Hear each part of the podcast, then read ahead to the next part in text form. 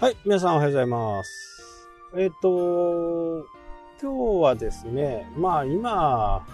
日本に置かれているね、えー状況というか、最近なんかこう、もうね、日本はね、先進国ではなくなったみたいなね、えー形を、で言う人がね、そこそこいらっしゃいますよね。えそれが、まあ、なぜ悪いのかっていうところのね、根本の問題なんですよね。まあ、後進国、発展途上国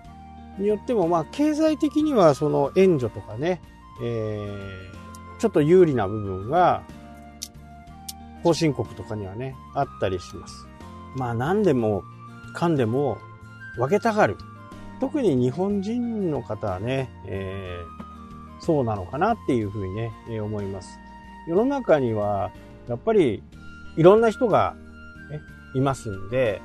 まあ、いいとか悪いとかね、まあ、犯罪を犯すのはね、もちろん、あの、決して良くないことですけど、まあ、こう思っている、ああ思っているっていう人がね、いて、全然普通なわけですよね。ああ思っているからダメだ、みたいな話をされる方がね、ちょっといたりします。まあもうちょっとこう、頭を柔らかくしてね、物事を考えてほしいなとは、え思いますけどね。まあ今ね、そんな経済の本をね、えまだね、3、半分ぐらいしか読んでないですけどね、その考え方によってね、すべてこう見方が変わるよっていう風な形になってます。なってるような本をね、え読んでるわけなんですけど、まあまさにそうだなっていう風なことをね、え再認識するわけですよ。その本が全てが正しいかっていうとまたそうでもないんですけど、ただ共感、共鳴できるようなところはね、積極的に自分の思考の中に、入れていきたいなと思って、えーそこで今日はですね、今日本のね、経済力がどんどんどんどんこう弱くなってきているというふうな形、まあ GDP が今何位 ?7 位 ?4 位？よく、ちょっと詳しく調べてないからわからないですけど、まあ GDP ありきでね、えー話をしていくと、またこれおかしくなっちゃうんですよね。えー名目賃金でいくのが実質賃金でいくのかっていうのでもね、え見方が、数字の見方でね、全く違ってくるんですよね。だからその辺をこう攻撃する人たちはね、そこを攻撃してくるんですけど、まあそもそもそれを言ったところでどうなんのっていうね、自分の権威を上げたいのっていう風にしかね、思いません。で、私が思うのは、やっぱりいろいろ調べていって、まさにそうだな、日本の力はここにありっていうところをね、ちょっと紹介したいなと思います。まあ日本っていうのは、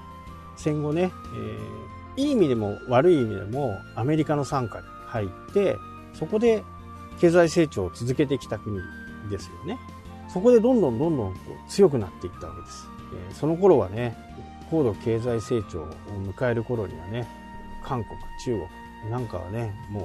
全然足元にも及ばない状態でした。で、そこに対して日本が、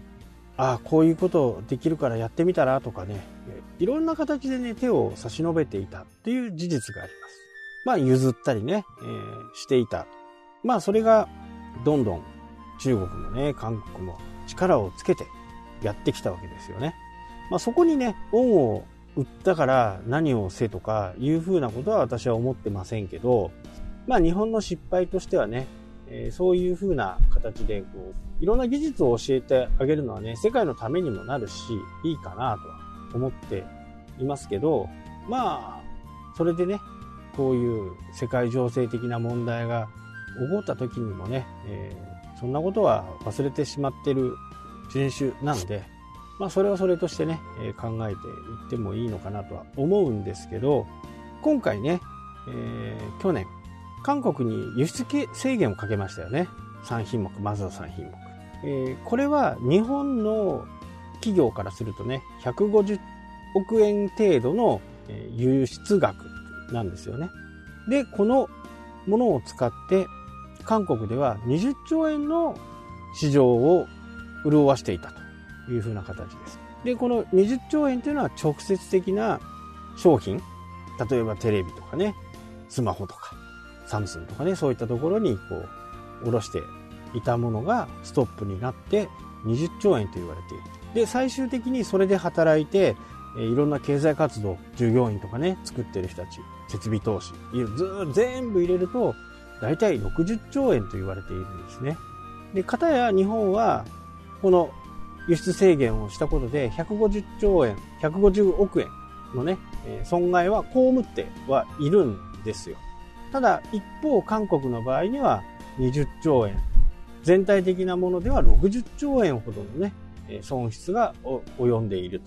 まあ、韓国としてはね、すごく大変な状況になっている。ただ、意地悪でね、日本も言ってるわけではなくって、日本は真面目なんでね、えー、そういう輸出、輸入、韓国が今度輸出する部分に関して何に使ったのか、どこに送ったのか、なんかをしっかりこうまとめてくれっていうふうに言ってるだけなんですね。それが上がってこなかったもんで止めたというのが経緯だと思います。そこで、えー、日本はこの150億円。まあね、僕たちからするとすごく大きな金額ですけど、そのものがないと、サムスンとかね、そういったところは大きな収入を得れなくなったわけですよ。実はこのキーデバイス、その元ですね。元。この元、液晶だとかね、そういったものを作った、作る最終的にこれが必要だっていう最終兵器みたいなものが、これは日本にすごい多くあるんですよね。まあ俗に言うキーデバイス。それがないと作れない。代用が効かないもの。これがね、日本に多く作られているわけなんです。なので、日本はね、えー、他の海外のところに負けている、負けていると言われていますが、日本が本気になったら、そのキーデバイスを輸出を制限してしまえば、簡単に日本のね、地位は上がっていくのかな。まあ、本格的にね、えー、どの時点でそれをかざすのかっていうところはまだまだこう不透明なところもありますしね、そこまで日本もまだ困ってないというか、まあそこはあんまり注目してないのかもしれないですけど、根本一番の中心になるもの、それがないと作れないっていうのがね、世界にないんですよ。世界にないから日本に頼、頼、頼、頼らざるを得ない状況。まあ、そういう風なね、キーデバイスって日本にはすごい多くあるんですよね。だから、日本でね、えー、まだまだこれからね、成長こそはしないかもしれないですけど、経済の状況がね、このような状況なんで、なかなかうまく動かない。まあ、う、うまく動かないのも一つ大きな問題があるんですけど、まあ、これを言ってもね、始まらないし、ただ原因がどれかっていうことがね、大体分かっていると、自分がそうならないために、自分の周りがそうならないために、どうできるかっていうことをね、え考えていく必要があるのかなというふうに思います。まあ、これでね、えー、G ソミア、もうすぐですよね、G ソミアが終了されるということになると、本格的にね、また、えー、この日米韓の関係がどうなっていくのかっていうのはちょっと見ものですね。はい。というわけでね、今日はここまでです。それではまた。したっけ？